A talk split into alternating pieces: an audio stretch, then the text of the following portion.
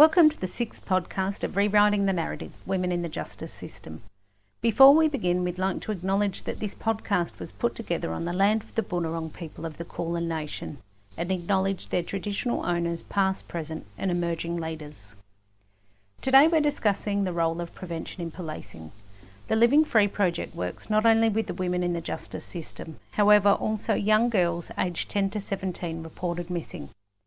Our work with the young girls has raised our awareness of how a missing persons report can be used as a red flag for other factors that can often pave the way to a trajectory of offending. Furthermore, a target, targeted and personalised effort to address these reasons as to why they're going missing is essential to build protective factors and reduce the risk factors that are likely going to bring them in contact with the justice system as an offender. There's a paucity of research on the trajectory of missing girls and their contact with the justice system. However, if you map the research backwards on the profiles of women in the justice system, it's evident that a high proportion have experienced significant adversity and multiple traumas from a really early age. For the girls that we've been lucky enough to connect with through Living Free, the criminogenic risk factors are already present. 100% had been exposed to family violence, 100% had an adverse childhood event, and over 90% are already disengaged from education. An opportunity to intervene at this stage is an opportunity to disrupt this trajectory. The police are there to locate and return children and young people who are reported missing. However, they don't have the capacity to provide a welfare response, nor is it deemed in their role. In Division 4 of Victoria Police, our team in the Proactive Policing Unit have prioritised the need to better understand the reasons behind a young person going missing, but they remain hamstrung as to how they can actually respond. Often the needs of the young girls are multiple and complex and require intensive long term engagement and coordination across multiple sectors. Even with the best intentioned members of Victoria Police, this response is clearly one that needs to sit with the health and community service sector. The collaboration with Victoria Police is essential to ensure that any response is swift, assertive, and coordinated in order to connect with those most vulnerable. Okay, so today we're joined um, by Senior Sergeant Alan Courtney from Victoria Police. Alan's been the driving force in the development of the Living Free project, and he's got a really strong passion about doing something differently in responding to young girls reported missing. And um, we're thrilled to have you, Al. So, welcome. Thanks very much, Lisa. Um, yeah, just a little bit about me. I'm 35 years into the police force now. Uh, only ever joined to uh, for, to fill in a couple of years, and I was going to go back to uni and become an architect. So it's amazing how uh, sliding doors come and go, and before you know it, you've got a family and you're in a job for life. So look, it's been a good job, but part of it I've realised is that police have a real focus on response rather than prevention. And as much as we like to think that we engage with the community, which we do a lot better now, that's there's still the prevention side that we seem to be um, you know, a fair way behind, and there's a lot of scope for improvement there. So, look, that's why I was always showed an interest in the Living Free project when we first spoke about it. Um, the need to uh, address that vulnerable group of uh, kids being 12 to 18 year old girls, missing persons. So that's so, sort of where I uh, came into the picture. Yeah, and I think for a lot of people, they don't realise, I guess, the vulnerability around the young girls that are reported missing. So, what are some of the, I guess, the risk factors that you see for these young girls, and why are they deemed a, a high risk category? Well, it's because of their vulnerability. The fact that they've, you know, they're young girls, and in that age group when they go missing, they're subject to um, being controlled, for want of a better word, when they're out on the street doing it rough, or they've run away from the supports being mum, dad, guardians, grandparents, brothers, sisters, they're at risk. And um, it's normally, uh, you know, that sort of uh, preying type, grooming type behaviour that you get from males, normally older males that will offer them somewhere to stay for the night, a couch, somewhere safe in, in their eyes, and they jump at it. And before you know it, they become reliant on that other group. And then that other group will often lead them into gateway offending, uh, drugs, and then you know sexual exploitation. So I provided you with some stats earlier on, Lisa, and if I think if we just open up and address some of those stats, because I know you love data. I had a look at just for 2019 uh, for missing girls on the uh, Frankston and Peninsula area, and I counted 307 reported cases of missing girls in that 12 to 18 year old bracket for Frankston and the Peninsula. And 189 of those 307 were noted with a risk, a risk or an attempt at suicide. That's pretty startling data, isn't it? Pretty significant. Yeah, and um, that's one division. Uh, there's 21 divisions in VicPol across the state. So you start to do the maths on that, and um, it becomes, uh, you know, it's a pretty compelling argument to do something about it. The, the you know, the uh, what's it cost? It costs the young girls a lot of vulnerability, a lot of risk of being exposed to crime. Uh, breaks down a family unit, cost the police. I think you worked it out at about 15 million a year or, or something just just for that division. I think there was some old research that was done that eh, that cited every missing persons report cost around two two thousand three hundred dollars to you know yes. for the in the police resources in and so that's pretty significant when you look at the numbers just for one division. So it is an absolute you know travesty of numbers i guess is the is the right word. Look at it across the state that would be something like 60,000 hours just in that 12 to 18 year old age group for girls. Mm. you put in boys who go missing a lot more frequently you put in then you know open it up to an older age group um, the numbers would be staggering and it's all about you know a little bit of prevention could go a long way in doing something in, in those early doors uh, one of the other things that has um, struck me in in the work that we've done in the Living Free project is the amount of family those those missing girls that also have been victims of family violence. So there's also quite a connection there in terms of, I guess, the early start of the trauma and the impact of being exposed in those environments. Yeah, definitely. Um, you know, like back in the old days, you know, it would have been in the late 80s. I worked at St Kilda Police Station on the front line there, and um, you at St Kilda, you got that younger girl age group, uh, but they were normally around that 16 to 20 year old, but they were street workers. And, um, you know, you watch them there, they'd been exposed to Hep B, AIDS, uh, crime, doing scams, rip offs, dealing with mugs, pimps, uh, abductions, sexual assault. Can, it wasn't much of a life for them. Now, if they've got to that stage at age, say, 16 or 17, uh, I couldn't imagine them as a 12 year old ever sitting down saying, Guess what, mum, dad, I'm going to be a sex worker on the streets of St Kilda. So something's broken down there. And I used to look at all that, um, get to know them because uh, they had a personal side. Each of them had a story. And uh, the common thing with all of them, they all went missing before they went into crime. So they all had a missing person history. It's a pretty big indicator for yeah. the ongoing trajectory. So why, if if there is, you know, you're talking what twenty? How how many years ago were you at St Kilda? You said be uh, 25, 28 years ago. Yeah, so a, a, lot. And if you could see it back then, why would that risk indicator, in a sense, be ignored in terms of the need to do something for that for those young girls? So I think, Lisa, the same reason why you like data, government likes data, VicPol likes data, and the whole idea is that if you go, if state government's going to roll out a heap, a heap of money, and it's a big public purse, um, and give it to VicPol, they want to know that they're going to get a result.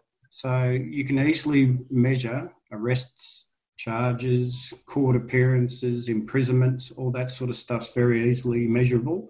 And if you can achieve KPIs in that area, the state government and VicPol's uh, ExCom uh, are pretty confident that everything's going all right but you can't measure prevention. You can't measure what you've stopped happening. So how do you go if you're the new chief commissioner up to the state government and say, I want to change the face of Victoria Police and concentrate on prevention?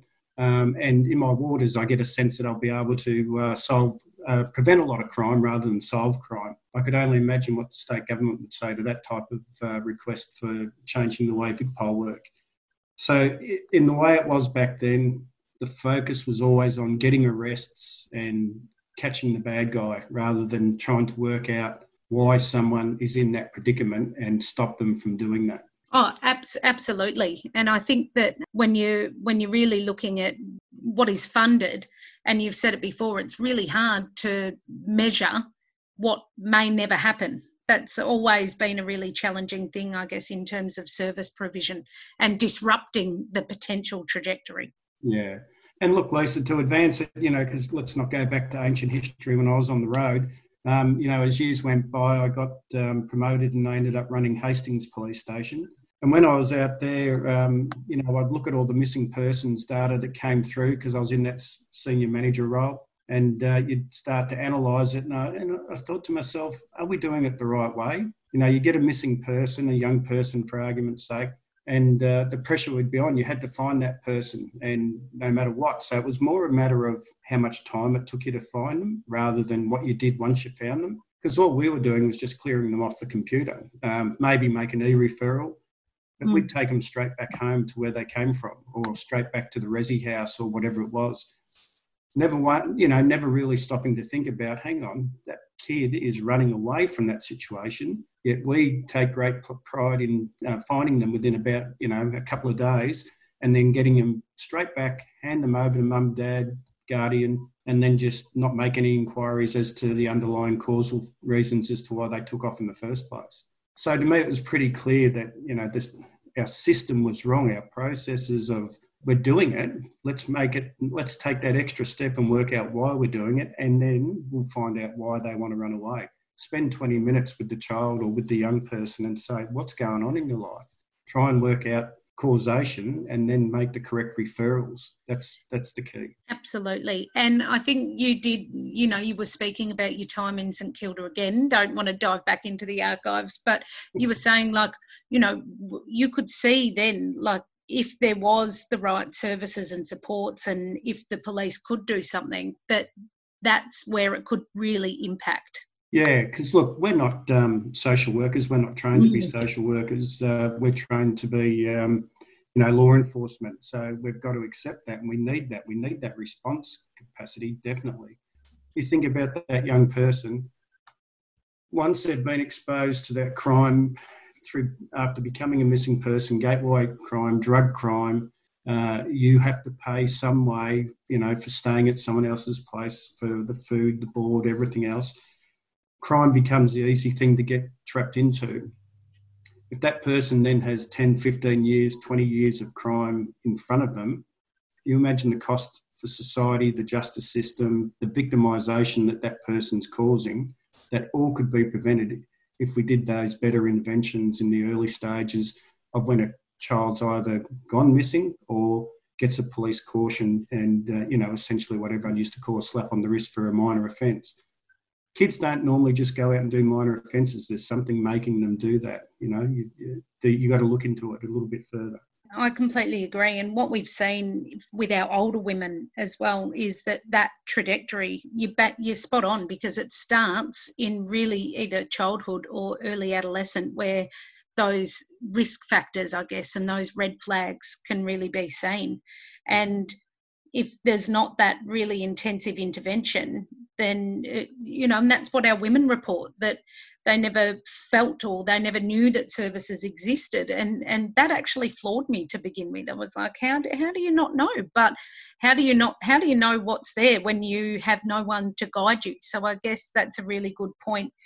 Police aren't social workers but i guess there's a role of state somewhere and there's a role of services to to support the frontline policing with the old way that, and still the current way that Victoria Police does missing people. You know, we get them, we register them, we take the reports, uh, we then put a risk assessment over them, and then we work that on the likelihood that that missing person could cause the organisation some embarrassment, i.e., how did that young person get away from the resi house, or why did they run away from? Is it a school issue? Is it a home issue? Whatever it is, but find that person and then take them straight back to the spot that they ran away from. Wait another couple of days, and guess what? The person runs away again, hmm. and you're out there chasing them down again. So there was this great effort on trying to locate the missing person as quick as you can because it cleared your books. the VicPol books, but there was nothing done on trying to work out why that person wants to run away. Yeah. So depending on who found you, you uh, might get someone, you might get someone that actually inquires into why your old man's pushing you around or your you know your neighbours trying to you know as you're going through puberty get attracted to you or whatever the case may be you might have got that little bit of drill down. But um, by a gr- great majority of times it was just return them home. There you go mum there you go caregiver there you go guardian uh, Yep. sign this and we're out of here. So real opportunity missed i saw it on uh, how why we wouldn't drill into the reasons and then be able to do something with those reasons, engage somehow. There's definitely, you know, the failings within that system because they do a risk assessment on the missing person, but then they do did nothing with it. Police has worked with the PPU, who are more organised now than they ever have been, but she's living proof that they can just be taken away taken away from their core duties and now they're doing nothing but COVID duties. So what Yeah. happens with all that work, that the continuity that they had Yeah, going exactly. with the youth, it's all lost. And you Yeah. imagine if you're the kid that's sitting there going, what's happened to that policeman or mm. policewoman? They used to come and, Yep. you know, I was, Come you and know, see me all the time. Yep. worried about me and now I'm gone, you know, for six months I don't exist. And it just depends because there's obviously so many that fall through the cracks. So, like you said, there's only, you get that one good police officer that actually, you know, makes that referral to us. Or, but then there's so many other young girls out there that, yeah, as you said, are returned back home to Resi or something, and then it's just they just continue to go missing. They continue to be returned home, but nothing's done. Whereas in yeah, yeah, as you said, you have that one police officer that actually thinks, hang on a minute, and looks a little bit more into it and Mm. refers to us. As an older male, you, you start to think, oh, well, it's just a kid, they'll go through that period, but a lot don't, you know, that five, Yeah. seven, six, probably a five year block where they're, you know, easily uh, led Yeah. astray. And it's also like, oh, sorry, Lee. No, I you was going to say, I, I came into this role from 14 years at Youth Justice in Frankston. So I found that a lot of the young, even like mostly the males, but even some of the females that were the ones that needed that help, they were so well known to Frankston police that they were almost just a, you know, a burden. You know, do you know what I mean? Like, so they Yeah. were, they were the problem child that were treated. They were the ones that needed the assistance, but they were the ones that were, yeah, just written off. So the opportunity, even pre-residential care, Yeah. you can actually stop kids going into resi care if you get in Exactly. do the work early. Exactly. And that's what we are. We're early intervention, you know, like, Yep. the, yeah, the Resi kids already have child protection, but then Mm. child protection is so busy kids. So, yeah, we need to catch them before they get into Resi. And Yeah. Hannah, I don't know if Lisa, have you sent Hannah the data on the missing person? No, So if- that's the SD4, which is, I think, Lisa, you refer to it as Frankston and Peninsula, don't you? Or Yep. Just, Yep. So we call it SD4. And if you look, like, there's got to be, I have, didn't even try and count them, 314 missing So persons. uh, in one year in Mm. that 12 to 18 year old female. Wow. Mm. So you, we've narrowed the parameters right down. We've Wow. got that. It'll have a lot of repeats in it because it lists doesn't just have one person six times. It'll have six one. Per, Yep. It'll have the same person listed six times because they're the ones that present as the higher risk because they're willing to take off all the time.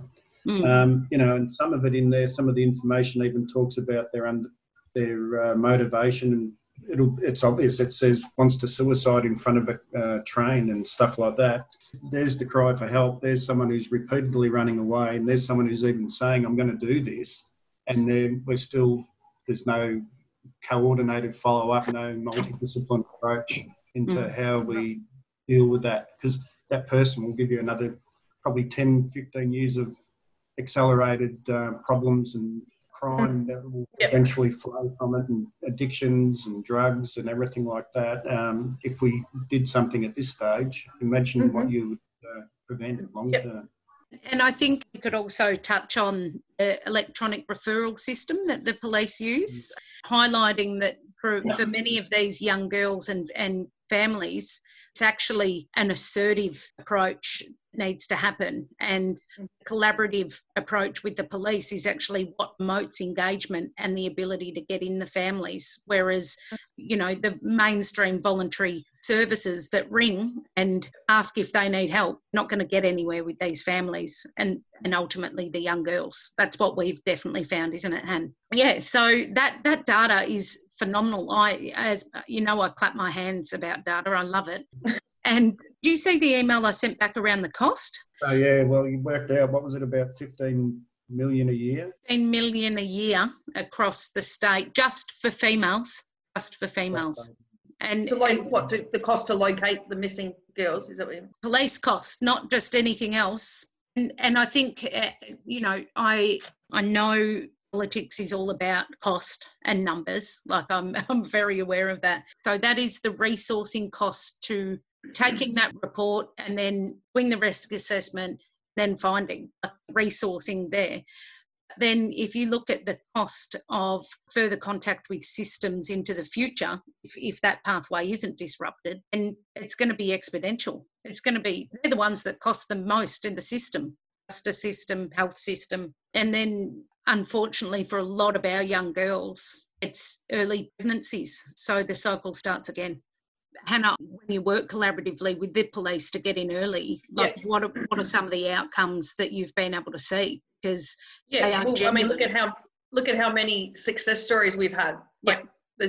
that those girls are the prime example of falling through the cracks and going on to, you know, cost more money for because they're committing crime and stuff, and then we've come on board and now look at you know employed, got their own housing, doing really well. So well, hang on, the project's just another referral system why is it so much better than our e-referral process? So we've got a system in place, and this is essentially the project becomes another referral off process. Why does mm. it work so much better than e-referral? Mm. The answer that is it's collaborative. So it, we actually work in conjunction with the police to get the warm yep. entry the girls. So yep.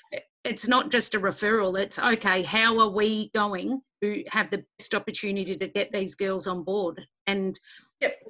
yeah, and if it's not, you might go back to the um, the police officer and say, "Look, we're, we're having trouble." I think you've gone out together with them, haven't you? Yeah, I was about to say, like even with one girl, like you know, Peter Vandermeer had a really good relationship with her, and he referred her to me. So on one occasion, I actually went out with him to their home and mm. together and spoke to the mum, and, and and that's the thing different with our program is that we actually continue following up with whichever police officer we've built that relationship with the police now and we still follow up and let them know how that young person's going so it's a it's not just a yep right we've referred you off to headspace that's it see you later never hear from you again we'll continue to update whoever the police officer was that referred you know so to yeah. me that's the big difference and that you've got that relationship inbuilt now with Vic VicPol. You've been able to crack probably one of the hardest divisions ever uh, already. Mm. So yeah, but it's also like with us, I think as well, which is what I always harp on about. Like we're not we're not motivated and driven by targets and yeah, all that sort of stuff. So, you know, whereas other agencies, that's, you know, like youth justice, I know we had to meet KPIs, like that's what our focus was. Where like coming from there to here, like it's so different. Like I feel like we're, we're just such a, we have so much leeway in this service that we can actually do that work. Whereas other services, you know, like, I, you know, I keep going back to WIJO, but 95% of my work was based on KPIs and paperwork and assessments, and 5% was actually on the young person. You know, like I used to get really annoyed if my young person turned up for their appointment because I'm like, oh, I've got this assessment to do, I've got this court report to do. You know, whereas here, like we're actually focused on the young people 100% and we can yeah. do the work that we want to do. And it's, yeah, like other services, like as I say, like if, if they don't turn up to three appointments in a row, like we're dealing with the most vulnerable, chaotic clientele that there is, of course they're not going to be consistent, you know, whereas mm. they'll close. Whereas we'll just, we have that leeway to, I, I, hadn't spoken to one girl for three months and then she contacted me and I'm like, yep, yeah, okay, let's meet up. Like, you know, we don't close. So we yeah. have, that's where we're different to other services. Yeah. Al, one of the other things that I recall from our young girls is because our collaboration with the police is ongoing, the girls, around the girls and their families as well.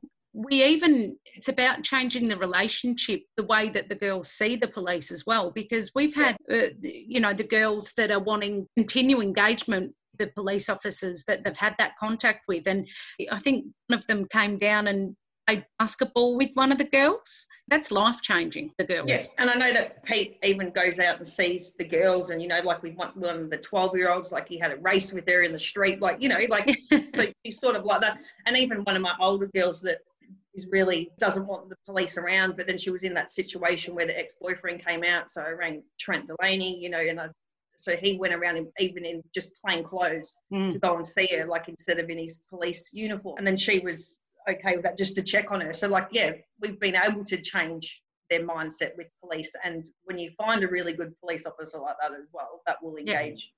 With them, that, that makes well, a little difference. There needs to be identified career path that you could say straight away when you get in after a year or two. The preventative side's more interesting to me than going out yep. and trying to arrest everyone post offence.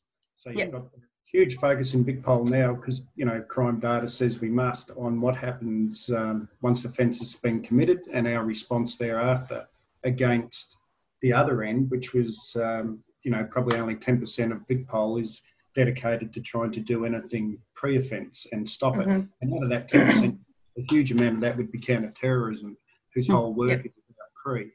So, um, you know, when you get down into the youth community level stuff, there's not a whole lot of resources given to it in VicPol. Um, I'd no. love there to be a preventative policing department within VicPol, and you know, one day you could then have the equally motivated DHS people. You could have secondary schooling, you know, uh, counsellors working in there, and they all get seconded in under this one umbrella like it's multidisciplinary uh, operating under the one roof. It's all the same focus rather than Lisa trying to keep this project up and running. Yeah. So it's a real challenge, but you know, that's mm. aspirational. That's big picture stuff that only a chief commissioner's got the power to say, well, this is the direction I want to go.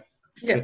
Big ask because, like I said, Lisa, you can't measure prevention, and the state government's so driven on you know wanting to know data and improvements mm. reductions in crime rather than interested in what you might have stopped. You need top down direction and funding, not bottom up, you know, trying to uh, bring in the coins to make it all work. The bottom line is it's a statewide issue. And, and there's evidence there in the statistics and the amount of resourcing that goes to it. So if it works in one division.